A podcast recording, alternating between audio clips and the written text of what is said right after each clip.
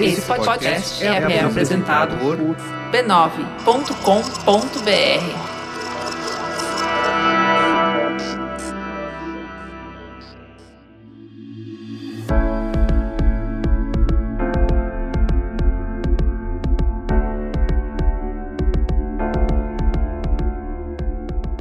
Olá, sejam bem-vindos ao Dor e Glória. Eu sou a Cris Bartz. Eu sou a Juva Lauer e esse é o último episódio da minissérie que fizemos em parceria com a Adidas.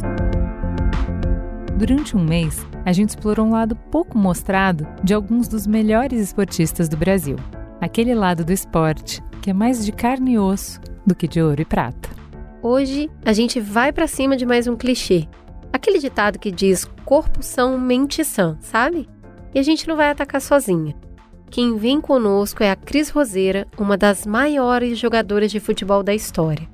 Olhando de fora, a vida da Cris é uma fila indiana de vitórias. É cheia de gols e de títulos desde muito cedo. E em 2016, esse parecia o cume. Nas Olimpíadas do Rio, ela ganhou o título de maior artilheiro de futebol em Jogos Olímpicos, independente do gênero, onde ela marcou 14 gols. Mas justo nesse momento, ela não estava bem. Ela se viu no que chama de vazio. Um vazio que começou pequeno, lá onde o peito encontra o estômago, mas que foi crescendo, crescendo, crescendo e ocupou a vida toda dela. A Cris estava entrando em depressão. No auge da carreira, no cume do reconhecimento e começando a ganhar dinheiro de verdade, a Cris parou. E ao invés de esconder isso do público, ela se abriu. Se abriu e mostrou que nem sempre alguém que trabalha com o corpo tem controle do que acontece na sua cabeça. A pandemia foi um gatilho para explodir os casos de sofrimento psicológico. Quem já tinha algum transtorno se viu ainda mais pressionado. Quem nunca teve se deparou com sensações e limitações inesperadas. Para cuidar desse sofrimento, o primeiro passo é reconhecê-lo. Depois, falar sobre ele e então buscar ajuda. E a história da Cris tem muito para nos inspirar nessa caminhada. Porque depois que se abriu, a Cris não se fechou mais. Ela abriu para o mundo que estava apaixonada por uma mulher, depois contou quando se casou, e agora, recentemente, em meio à pandemia, ela contou que se tornou mãe. Hoje, ela se abre ainda mais um pouco com a gente. Sem mais delongas, Cris Roseira.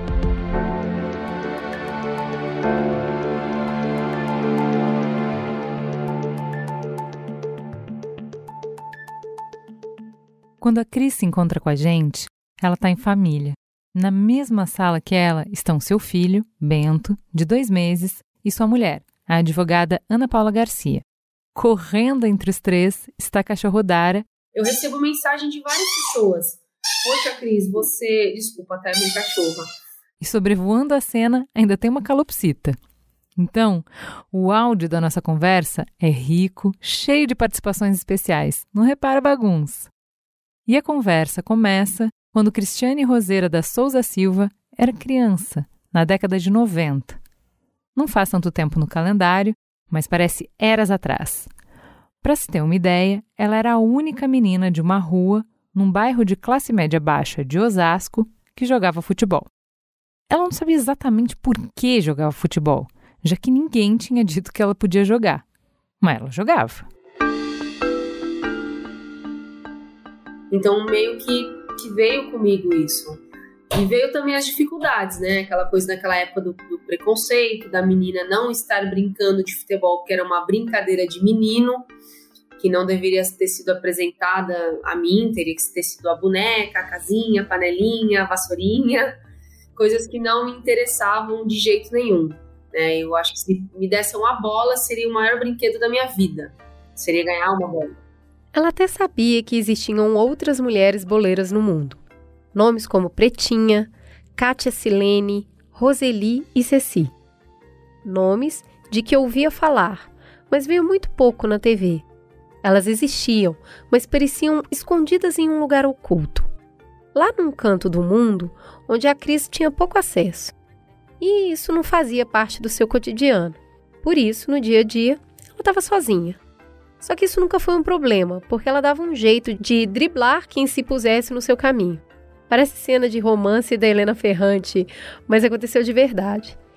Cris Roseira arrancava a cabeça das bonecas que ganhava, cortava os cabelos de nylon e usava o que um dia foi uma cabeça para jogar bola. Olha, demorou bastante, porque eu ia no ao supermercado, né, com, com meus pais, e eu ficava aquele olhinho, né, olhando aquelas bolas dente de leite super de plástico, se você colocasse uma agulha, estourava, mas eu achava aquilo maravilhoso, e meu, minha mãe não deixava, não vai dar bola pra menina, não.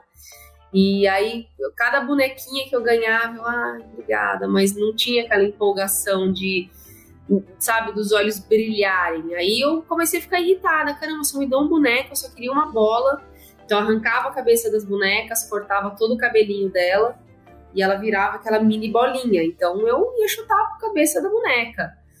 Ah, mas você cortou o cabelo, arrancou a cabeça e era meio que esse é o meu protesto, eu quero uma bola. Então meio que eles não entendiam aquilo. Não entendiam a ponto de querer direcionar a paixão de Cris para outros esportes. Ela jogou capoeira com o pai, mas a mãe insistiu que fosse matriculada no balé. Uma atividade que aí sim os pais julgavam mais adequadas para uma menina. Quase que a minha mãe colocou no balé, ela me levou para apresentar o balé, porque era uma coisa de menina, né? Então me levou pro balé e aí eu entrei, eu vi todo mundo super arrumadinha, rodando na ponta do pé. Aí a hora que eu olhei, enquanto minha mãe conversava com a professora, eu pá, fui embora.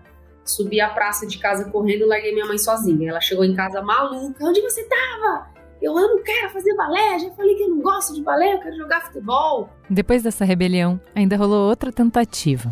O patrão do pai da Cris, que era dono de uma transportadora, ofereceu uma bolsa de estudos para ela praticar ginástica olímpica. Só que o horário da ginástica olímpica batia com o horário da escola e ela não conseguiu ficar no esporte mais do que algumas semanas. E aí, Cris? Você sentiu alguma tristeza? Não, foi um alívio. Foi um alívio. Ai, não aconteceu, vou jogar bola. e aí, ela voltou pro seu lugar predileto, as tardes correndo na rua. Sempre na rua, sempre descalço, sempre no meio de um monte de meninos, porque a maioria, né, do, na rua eram os meninos que jogavam, as meninas não gostavam, e aí eu tentava me introduzir com as meninas para ter amizade com elas também. Eu tinha, eu era amiga dos meninos, mas eu também queria ser amiga das meninas, era só uma criança. E elas me viam assim toda descalça, o dedão estourado de jogar descalço na rua, toda suja, e elas meio que saíam de perto, assim, de mim. Aí eu pensava, sabe, aquilo me fazia me sentir mal, porque eu só queria brincar. A brincadeira, talvez, que eu gostava só era diferente da delas, mas eu não via, né? Quando você é criança, você não entende por que que... Pera, se eu tô jogando bola, qual que é o problema? Ela não fazia ideia de qual era o problema. E não tinha a menor vontade de pedir para alguém explicar. Mas tinha umas horas que os próprios adversários queriam parar e jogar na cara dela que era errado ela estar ali, jogando com eles. Mais ainda, era errado ela estar ali ganhando deles. Alguns sim, quando eles começavam a tomar muito drible ou a perder, e aí rola aquela provocação de ah lá, tomou o drible da menina. Então eles começavam, alguns começavam a ficar um pouquinho mais nervosos, e aí vinha aquelas piadinhas ah, Maria Macho, ah, não sei o quê. Então vi umas piadinhas mais pesadas, mas não era nada que me abalava muito, não. Eu era um pouquinho teimosa. As ofensas não eram coisas só de criança. Às vezes, um homem formado parava na calçada para ofender a única menina que jogava bola ali na rua. Sim, várias vezes, várias vezes escutei isso de adulto, de que eu tinha que estar tá brincando com as meninas, que eu tinha que andar de vestido, porque eu adorava ficar de camiseta, shorts e descalça. Era o que me, senti, me fazia me sentir confortável. Eu gostava de ficar assim. E aí tinha esses olhos de que, ai, mas ela não tá de vestido, ai, mas ela não arrumou o cabelo, ai, mas sabe, padrões que os próprios adultos colocavam em apenas um montão de criança que só queria brincar. A Cris se sentia mal. Ela não entendia por que, que aquelas pessoas paravam só para falar mal dela, e ela só queria jogar. Mas o Baco sumia com o sono. No dia seguinte, ela já estava na rua de bermuda driblando meninos. Não era só no jogo do asfalto que ela dava sinais de uma alma tenaz. Então, eu, eu tive um momento no, aniversário da minha prima. Eu gostava sempre, sempre de brincar nas festinhas de criança. Pular e brincar com os meninos, e dar estrelinha, dar macaquinho. E aí minha mãe foi e me colocou um vestido azul, que eu lembro até hoje, um vestido azul de babado, todo bonito. Ela se sentiu radiante, assim, todo mundo, nossa, que coisa mais linda. E eu me senti horrível, eu só queria colocar um shorts, uma camiseta e um tênis. Porque me, me deixava confortável para brincar. Porque de vestido não dá para ficar dando estrelinha ou dando pulando. E aí eu lembro que eu fiz assim, como é que eu vou fazer? Como é que eu vou tirar esse vestido, né? Eu preciso convencer minha mãe. E nada, ela não deixava tirar. E mãe, deixa eu trocar. E não deixava. Aí eu falei, ah, tá bom. Aí peguei um copo de refrigerante, joguei em mim. Aí eu, mãe, aquela correria que a mãe tá fazendo carne louca, né? Na festa de criança, as mães estão fazendo tudo. Ô, mãe, os meninos derrubaram o refrigerante em mim. Ah, tá, vai, troca de roupa. Aí assim.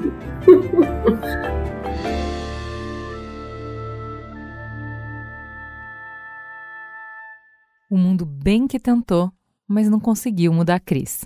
Ela dava um jeito de jogar refrigerante nos vestidos que a vida impunha. Até que convenceu seus pais a fazer um teste para uma equipe juvenil. E passou. Aos 14 anos, foi morar num alojamento com outras atletas e jogar pelo São Bernardo, onde viu que não era só na rua que ela se destacava. Aos 16, a Cris já estava na seleção. Aos 17, ela jogou uma Copa do Mundo. E aos 18, jogou uma Olimpíada. Saiu artilheira e carregando uma medalha de prata no peito. Mas se você acha que foi o metal precioso que deixou a Cris impressionada, achou errado. O que impressionou ela foi uma coisa muito mais singela e aconteceu bem antes de ganhar uma medalha. A Cris ficou incrédula quando ganhou uma coisa bem mais comum: um salário. Não, nós não tínhamos nada, não tínhamos, não recebíamos, né? Eu não recebia para jogar, eu fui receber. Era engraçado que era 15 reais de diária que eu recebi na seleção de base, sub-19. Então eu cheguei em casa, sei lá, 350 reais. Eu, nossa senhora, quanto dinheiro! E aí eu dava os 200 para minha mãe e ficava com o restante para mim para comprar as coisas pessoais mesmo, shampoo, condicionador, bem o basiquinho. Não dava para fazer muita coisa, mas eu já achava o máximo. Ela achava tudo o máximo, mesmo que sua chegada ao futebol profissional não tenha sido a mais suave. As atletas jovens como ela muitas vezes não eram acolhidas por quem já estava lá. Seja por porque eu vivi preconceito, ou porque ah, na época algumas atletas mais velhas não, não gostavam muito das mais novas, ou porque eu apanhava muito que era normal, né, mais novinha, mais levinha, então tá, mais habilidosa, então apanhava, era normal. Então eram vários motivos que eu poderia virar e falar: ah, não, vou para minha casa, obrigada, vou lá estudar, ficar com os meus pais. E não, nada disso me fez é, parar no meio do caminho. Quando a Cris fala que apanhava, ela tá falando que apanhava no campo, que fique bem claro. Mas também ela sofria fora dele, sofria com a solidão. Com menos de 20 anos, ela decidiu sair do Brasil e jogar na Europa, onde ela teria mais oportunidades de crescimento. Ah, era difícil, né? Porque eram sempre as mesmas coisas, ou então a gente é, jogava sem, é, sem a remuneração, sem dinheiro, sem a, a, o que a gente tem hoje, que é patrocínio, seja de material esportivo ou de outras coisas. É, morar longe, porque eu saí de casa com 19 anos, eu fui morar na, na, na Alemanha, muito novinha. Cheguei lá sem falar nada, um frio absurdo. Eu fui só com meu moletomzinho, achando que eu tava arrasando com o moletom que eu usava na minha casa. Não entendia, porque eu não sabia. Então foram várias coisas, né, ao longo da minha carreira, as dificuldades, lesões, porque quando você é atleta de alto nível, você tem todo tipo de lesão que você possa imaginar. E depressão, né? Então passei por todas as coisas que, assim, eu poderia ter falado, não, vou parar, acho que deu, vou ficar com a minha família. E eu acho que o futebol sempre foi muito maior o futebol foi maior quando ela lutava para se estabelecer no esporte. Quando se mudou para a Alemanha, depois para a Suécia, Estados Unidos, Brasil, Estados Unidos de novo, quase sempre sozinha, porque ela não ganhava o suficiente para levar a família toda. Quase sempre sem falar mais do que três frases da língua local do país. Parecia que, contanto que estivesse em campo e ganhando reconhecimento como uma das maiores centroavantes do esporte, tudo ficaria bem. Até que vieram os Jogos Olímpicos de 2016. E aí, o futebol não bastou. Cris foi um destaque dos Jogos. O Brasil foi desclassificado na semifinal e não saiu com uma medalha, mas ela terminou os jogos com uma marca e tanto. Em 2016, Cris marcou 14 gols e conquistou o título de atleta que mais pontuou na história do futebol olímpico, mais do que qualquer outro homem até então. Mas ela estava feliz? A resposta é não, nem um pouco.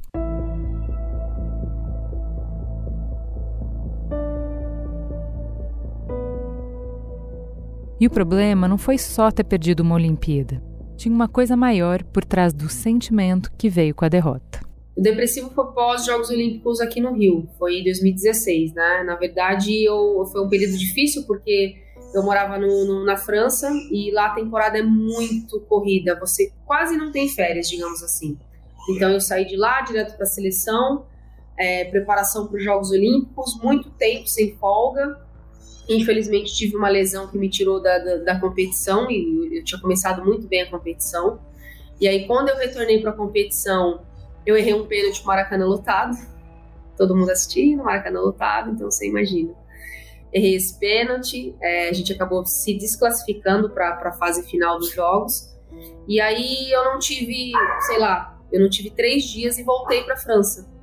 Nisso que eu voltei para França, para França, voltei lesionada e voltei com um termo de relacionamento de quase seis anos.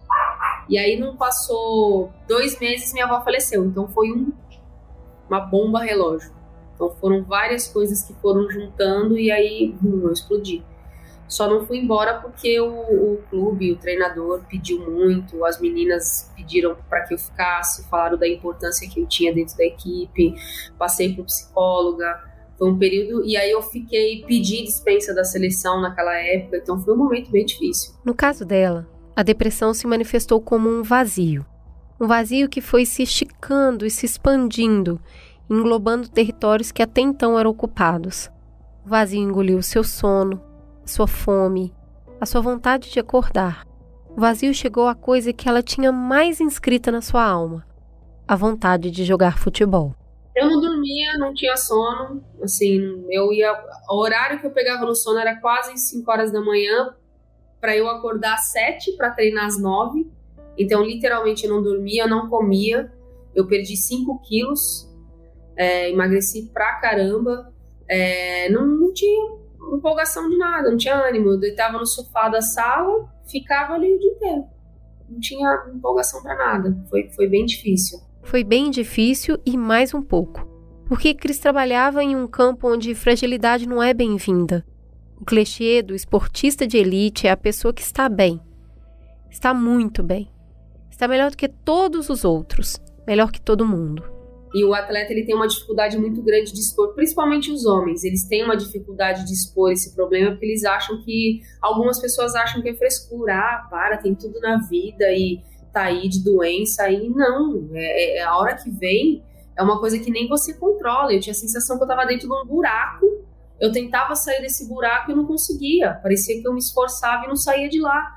E era horrível, horrível, porque é, eu cheguei a uma fase que eu não tava comendo nada, que eu comecei a sentir umas dores de estômago muito forte, era uma dor assim absurda. E aí a médica falou: Ó, oh, porque você não tá comendo. Então começa a acarretar em outras coisas e, e faz mal. Como se não bastasse, tinha outro agravante nessa história. A essa altura, a família da Cris também estava passando por um momento difícil.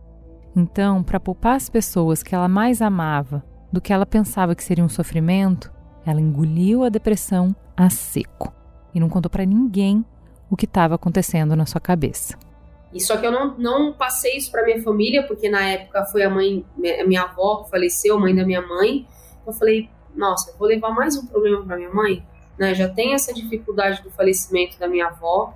Como é que eu vou levar isso para minha mãe? Então não abri isso para minha família, né? Na época eu tinha minha prima que era mais próxima, a gente se falava direto, abri isso para ela, mas eu deixei o tempo inteiro, esperei passar para contar para minha mãe, porque eu não queria passar esse problema para ela. Para poupar a família, ela segurou essa barra sozinha, ou quase. Contou com o acompanhamento psicológico do time e o apoio de colegas da equipe. E mesmo com essa rede, foi um período mais difícil do que treinar para competir com os melhores do mundo. Foi bem difícil. Bem difícil.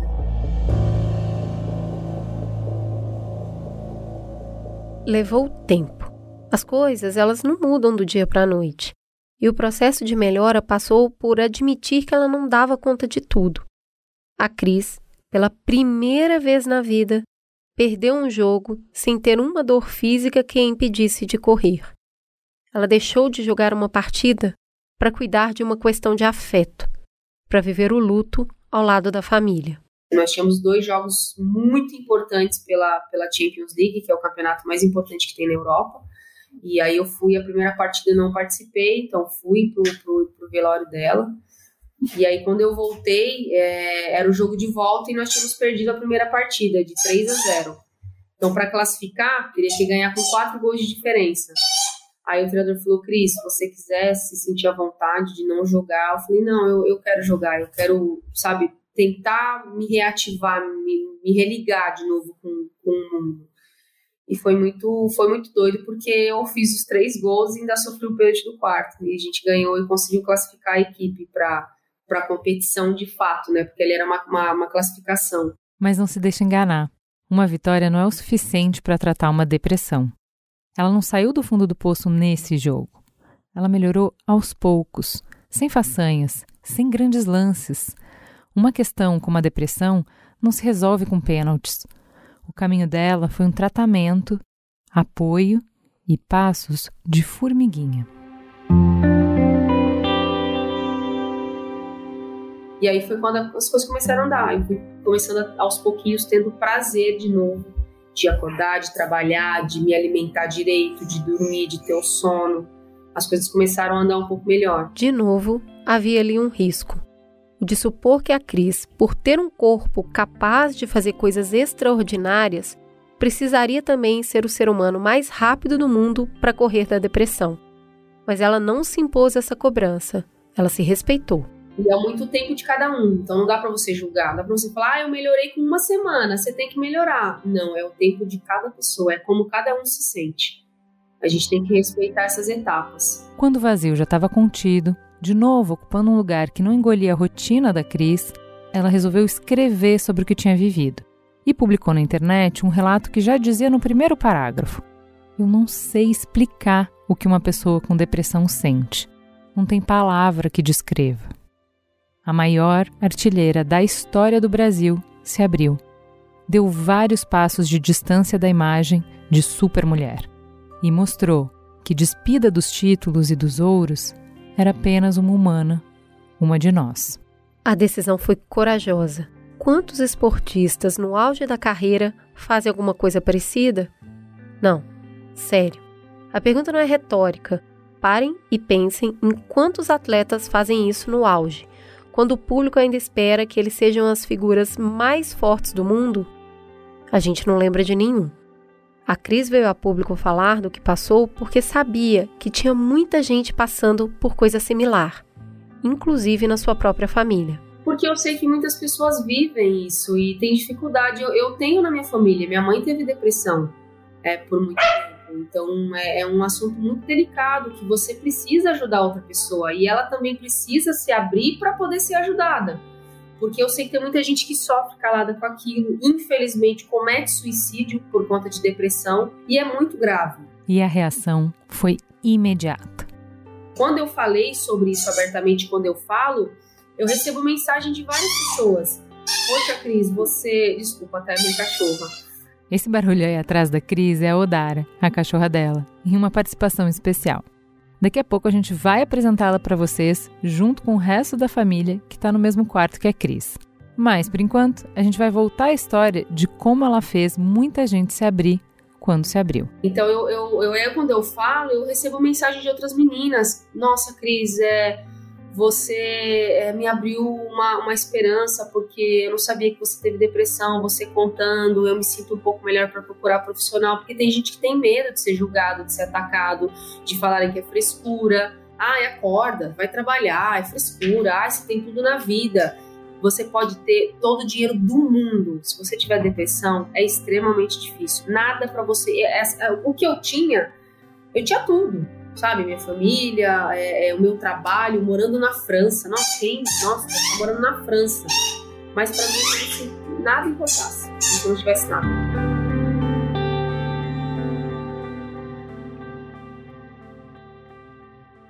Pouco tempo depois de falar sobre a depressão, Cris abriu outra porta de diálogo na sua vida. Em um post nas redes sociais, anunciou a decisão de se afastar da seleção brasileira de futebol. E, em vez de dar alguma desculpa genérica, disse exatamente por que estava saindo da equipe. Apontou problemas, falta de estrutura e de equipamentos e tomou seu rumo. Um dos incômodos com que ela conviveu a carreira inteira era a desigualdade no pagamento para atletas homens e atletas mulheres. Não, era super, super gritante. Eu, eu, eu falo que eu tenho duas medalhas olímpicas ganhando 35 reais de diária. Eu duvido muito que algum atleta masculino se disponha a trabalhar por 35 reais de diária. Cris diz abertamente que enquanto a imprensa publicava que ela era uma das mulheres mais bem pagas do futebol, na temporada que ela jogou na China, ela sempre soube que ganhava menos do que garotos adolescentes e promissores no futebol masculino. Ela não podia se dar o luxo de comprar uma casa à vista, por exemplo. Que dirá viver a vida de festas e de iates que a gente vê tantos boleiros vivendo em redes sociais. Mas abrir essa realidade para o mundo e se afastar da equipe nacional era um risco. Na cabeça da Cris, ela estava rompendo para sempre com a possibilidade de jogar em Olimpíadas, Pan-Americanos e Mundiais. Só que, meses depois, ela foi chamada de volta e perguntou o que tinha mudado. Quando ouviu que muito pouco, ela disse não. Depois chamaram de novo e se comprometeram com mais algumas mudanças. E de novo até que ela foi conversar com seu pai. Olha, eu, eu, eu conversei com a minha família, meu pai, ele falou: Ai, eu queria tanto você, filha, eu gosto de ver você jogando. Ai, então você fica com aquela coisa da família. Eu pensei: Poxa, mais uma Copa do Mundo para mim, acho que seria importante. É, tentar trazer essas, essas conquistas importantes para a modalidade, né? E todo mundo que gosta do meu trabalho. E, e o professor insistiu muito, né? Como eu falei, foram algumas reuniões para que eu falasse vai andar, as coisas vão acontecer. E realmente aconteceram. Então fez com que eu, com, com que eu retornasse para a seleção de novo. A volta por cima veio depois dos 30 anos. Já com uma década e meia de seleção, Cris não esperava viver sua idade de ouro. Só que foi exatamente o que aconteceu. É, então hoje eu consegui isso para mim, eu, eu, brinco, eu falo que minha vida mudou depois dos 35. Porque, porque, às vezes a pessoa tá com 20, ah, mas eu não consegui nada. Eu, calma, eu, eu fui até o 35 para conseguir. Então, paciência. Eu tive paciência. É, tudo que eu, eu não vivi antes, eu tô vivendo agora. É, praticamente, entre aspas, é, é depois dos 35, costuma dizer que é fim de carreira. Eu falo que é um novo ciclo, porque tudo vai depender de como eu vou cuidar do meu corpo. Porque, de fato, muda. Nosso corpo, corpo muda, principalmente da mulher. Então, tudo vai depender de como você se cuida. A luta da Cris era, e ainda é, para que se crie um treinamento de base times e centros técnicos para meninas treinarem o esporte desde cedo e chegarem mais preparadas à seleção. Só que tem gente que, ao invés de tentar resolver os problemas de base, sugere mudar o esporte, criar um futebol com gol menor ou até um campo mais curto, por acreditar que mulher não consegue jogar bola tão bem quanto os homens. Então, com o futebol feminino, é, sim, faltou talvez um pouco. Nós tivemos um atraso muito grande com a modalidade, então automaticamente a nossa parte técnica e tática ela era atrasada. Então, coisas que o menino faz muito mais fácil, ah, aquele, aquela corrida, um goleiro que é um pouco mais alto e consegue saltar, foram técnicas que foram passadas para ele desde os 6, 7 anos de idade, porque ele teve aquilo. Nós não tivemos. Então, você pega uma menina que começou a ser goleira com 16 como você quer que ela pule com um ângulo todo se ela não teve base?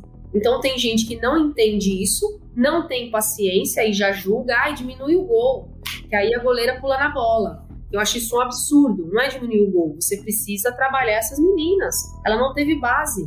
Se você trabalhar, você vai ver que ela vai conseguir pular e não precisa diminuir o gol. Para ela, a situação começou a mudar mais rápido de 2019 para cá. O futebol feminino ganhou mais destaque passou a ser transmitido com mais frequência na TV. Os patrocínios apareceram. Mas bem quando chega a bonança, a Cris começa a ouvir que já estava velha demais. É, não, eu com 30, eu já estava escutando que eu estava velha, que eu não servia mais para jogar na seleção brasileira. Imagina agora com 36, que eu tô, nossa, andando de bengala. E é muito louco, porque eu tenho, a gente tem, né, no clube a gente tem todos os dados guardados de GPS, a gente joga com GPS. Então eu tenho números de, de sprints, eu tenho dados guardados de ter tido mais volume do que o time inteiro no, no jogo. Com meninas lá com 18, com 20, com 25, com 23 e eu com 36. Mas as pessoas não sabem disso, porque é, ah, vamos cornetar que é mais fácil. Ela está com 36 anos e não pensa em parar. Até porque olha para o lado e vê a formiga, com 42 anos e uma das melhores jogadoras do mundo. Eu acho que assim, não tem o melhor ou pior, acho que cada uma faz muito bem na tua função, no que é pedido para você. E é como eu disse, eu já vi assim, é, atleta mais velha correr mais que menina mais nova. Então, eu acho que tem que ter uma, a gente tem que parar de ter esse negócio de ah, mas você tem 30, você não corre. Não, se eu estiver correndo ainda, não tem por que você não. Você diminuir o meu trabalho, na verdade. Mas não é só com a patrulha da idade que a Cris tem que lidar. Nos últimos anos, ela abriu mais uma faceta da sua vida. Algo que ela tinha optado por manter em sigilo por anos. Cris se assumiu lésbica, o que também não foi um lance rápido. Não, não foi não. Eu era muito, eu não falava assim abertamente, não falava com os meus pais, não demonstrava afeto, né, com a pessoa que eu estava, super fechada principalmente com mídias sociais. Por quê? Eu tinha medo de nunca fechar contrato com nenhuma marca. Sabe o que impedia de ser ela mesma? Medo. Não medo do preconceito, que esse ela enfrenta desde que era uma menina descalça em Osasco, arrancando a cabeça de bonecas. Cris tinha medo de perder o dinheiro que aos poucos começava a fluir. Porque era o medo que a gente tinha. Eu falava, caramba, tá bom, vou falar que eu sou lésbica, vou fechar contrato com quem? Porque já tem um preconceito e um machismo dentro do futebol feminino, né? Já tinha toda essa dificuldade. Como que eu vou me abrir? Né? Como que eu vou falar sobre isso? Como que as marcas vão aceitar? Porque também não via, né? Você não via as marcas naquele, naquele tempo falando muito e, e trazendo atletas que eram gays, lésbicas e, e, tendo toda essa visibilidade. Então eu pensava, vou ficar quieta, vou fechar contrato com quem? Nunca. Numa reunião com o patrocinador, quando os patrocinadores finalmente começaram a aparecer, a Cris se abriu. Diz que tinha medo de dizer quem era, por ter medo de não conseguir mais viver do esporte. E eu falei, eu falei, nossa, eu sempre tive medo de, de de, de falar abertamente. Eles, ah, mas por quê? Eu falei, porque eu tinha medo de vocês, não, ninguém fechar contrato com a gente. Então isso começou a mudar. Quando viu que poderia ser ela mesma e ainda assim teria gente a apoiando, ela começou a pensar em abrir para o mundo a sua vida afetiva. Demorou meses para ela dizer isso em voz alta. Ou melhor, para publicar no seu Instagram para quase um milhão de pessoas verem uma foto com a namorada Ana Paula e a seguinte legenda: Primeiro mês com ela, com a pessoa que foi chegando devagarinho e mudando completamente meus planos. E, e eu entendi que era importante. Eu falei: pera, eu represento talvez um montão de menina de que, que, que se sentem sozinhas ou têm medo de contar para a família ou não vem alguém com a representatividade olhar e falar: caramba, olha, é a Cris ela conseguiu tudo isso, ela tem as marcas com ela, ela tem engajamento e ela simplesmente é quem ela é. Ela não precisou esconder para poder estar tá vivendo tudo isso. Então eu também posso viver assim. A decisão levou meses para ser tomada, mas a mudança que veio com ela foi instantânea. Foi uma bigorna que saiu dos seus ombros. Ah, é muito leve. É, mu é muito leve. É você, você é você, é, você não tá tendo que fingir para uma pessoa que você não é, ou fingir para sua tia, ah, eu tô com namoradinho. É, tem isso, né? Então você simplesmente fica leve com a sua família, eu com a minha esposa, com o nosso filho, nos lugares que a gente vai, eu, eu claro, tenho uma preocupação com eles, mas não tenho mais aquele medo que eu tinha de, ai, de encostar a mão na Ana e as pessoas ficarem olhando com aquele olhar e você já tirar a mão, esconder. Então eu falo que eu sou leve, porque eu, eu, eu vivo o que eu tenho vontade. E a vontade de Cris, nos últimos anos, era de constituir uma família, o que ficava difícil com a rotina de treinos e de viagens. Mas aí o mundo parou. E apesar do caos lá fora, Cris se viu trancada em casa, com tempo para pensar e para finalmente colocar o plano em prática. Então, calhou que com a pandemia, infelizmente, é, a gente conseguiu iniciar o processo, porque eu precisava usar muito, muitos medicamentos, né? E você precisa tá, ter um tempo parada para poder fazer isso.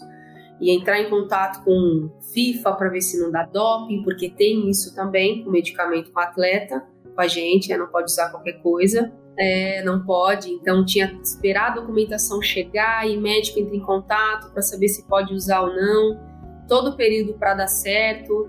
É, então a gente falou, ah, amor, acho que agora dá pra gente planejar, né? Não só deu para planejar, como deu para realizar outro sonho, escondidas e em silêncio. Foi aí que a Cris e a Ana Paula fugiram sozinhas para a praia e lá se casaram, numa cerimônia em que os convidados eram só elas mesmas, as noivas. E aí nós casamos, não deu para fazer com a família, né? Foi só, só nós duas mesmo, meio que um casamento sem ninguém por perto. O próximo passo depois do casamento era realizar o sonho de ser mãe. Cris e Ana Paula tiveram de escolher quem geraria o filho. E nesse momento, a jogadora teve que pesar o momento profissional que vive. Então a gente começou a constituir nossa família, com, com devagar, com os planos que a gente começou a ter uma com a outra, das etapas, né? Porque o que a gente conversou muito foi que é, se eu gerasse o, o bebê agora, praticamente minha carreira terminaria, porque ninguém vai me contratar com 37, 38 anos, é muito mais difícil. Com essa idade no futebol feminino, alguém te contratar, seja aqui ou seja lá fora. Então, o que a gente pensou? É, a Ana falou: Poxa, amor, eu sou mais nova que você, eu ainda consigo trabalhar em casa, porque ela é advogada, então tem essa diferença. Eu uso meu corpo, então não, não, tem jeito, eu uso ele para tudo. Então, para ela, eu consigo trabalhar de casa, eu consigo fazer home office eu tenho um tempo para entrar no mercado de novo, porque a Ana é 10 anos mais nova do que eu, então eu tenho um tempo de entrar e você a gente entende que não tem. Até porque os patrocínios demoraram a aparecer. Cris diz que só começou a juntar um pé de meia nos últimos anos. E no primeiro semestre de 2021 nasceu Bento, o filho que está no mesmo quarto que a Cris enquanto ela fala com a gente. Essas mudanças todas na vida aconteceram em parte porque a crise se abriu. E assim as pessoas se abriram de volta e se aproximaram. Sabe esse império que a Brené Brown criou falando do poder da fragilidade? A crise é um exemplo prático que não fez o que fez por causa da Brené Brown. Ela fez por instinto. Assim como era o seu instinto, jogar futebol. Abriu ao mundo sua depressão, o amor que sente por uma mulher e a desigualdade que divide o futebol. Sim, eu acho que mudou. Eu acho que mudou. Eu acho que eu também me abri mais, porque eu era realmente fechada, não gostava de falar, não dava entrevista, não sabia falar, não tinha paciência de me comunicar. Né? Não tinha zero, não gostava de entrevista. Ah, não, eu não vou falar, não. Vou falar com outra pessoa ali. Então, acho que isso também abriu para que eu pudesse, é, para que as marcas ou para que as pessoas também pudessem olhar e falar: olha, a Cris ali, ela tem uma representatividade. E as marcas, com certeza, as marcas, assim, é, deu uma, uma volta muito grande. Depois de uma hora de papo, a Cris precisa desligar. E ela vai fazer isso porque ela tem um recém-nascido ali na casa. E ela não quer pensar em outra coisa.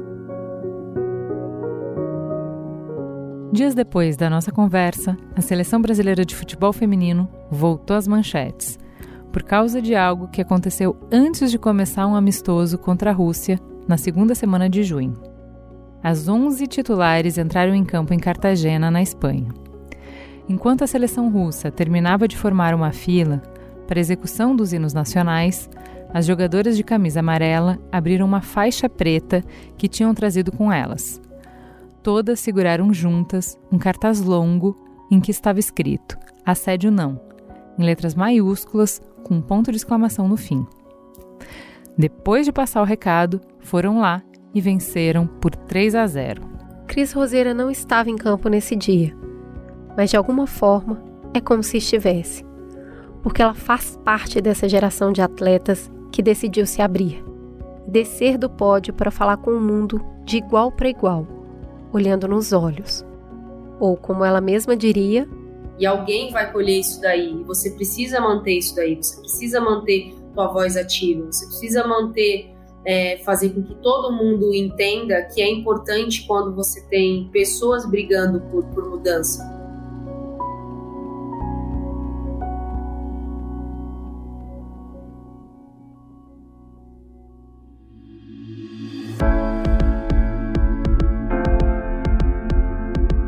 E aí? Como é que essa história te fez sentir? Que reflexões ela inspirou? Será que descobrir que uma mulher extraordinária quase foi consumida pelo vazio te faz olhar com mais generosidade para as suas dores? Será que saber tudo que ela conquistou, depois de dar atenção para o sofrimento e buscar ajuda, te estimula a se cuidar com amor? Será que uma atleta de ponta desistir de participar de um jogo da Champions League te faz questionar as cobranças, demandas e entregas supostamente inegociáveis que estão te sobrecarregando? A série Dor e Glória fica por aqui. Esperamos que a jornada desses seres humanos grandiosos inspirem a sua travessia. A Adidas tem um convite. Vamos colocar um pouco de possibilidade onde parece só existir o impossível. A nova campanha Impossible is Nothing entrou na casa e na vida de uma seleção de craques para descobrir o que levou eles a enfrentar desafios, superar adversidades e transformar o não em sim. Vencer o impossível não é simples. Exige disposição, disciplina, dedicação, um olhar apurado nas oportunidades e também sorte. Mas não é tarefa ou privilégio de super-heróis.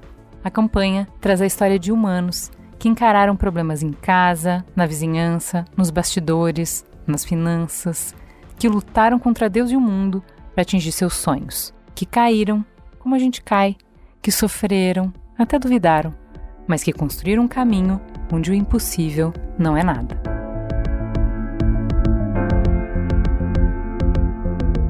Dor e Glória é uma produção do B9 em parceria com a Adidas.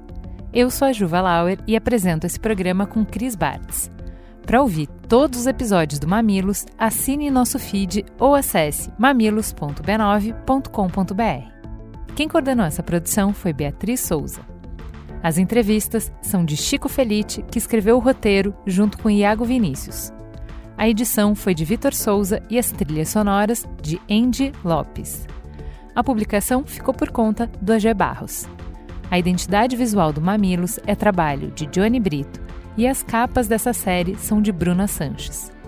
O B9 tem direção executiva de Cris Bartz, Juva Lauer e Carlos Merigo. A coordenação digital é do Pedro Estraza e Matheus Guimarães e o atendimento em negócios é feito por Raquel Casmala, Camila Maza, Luzi Santana e Thelma Zenaro. Você pode falar conosco no e-mail mamilos.b9.com.br e siga nossas redes sociais no arroba mamilospod.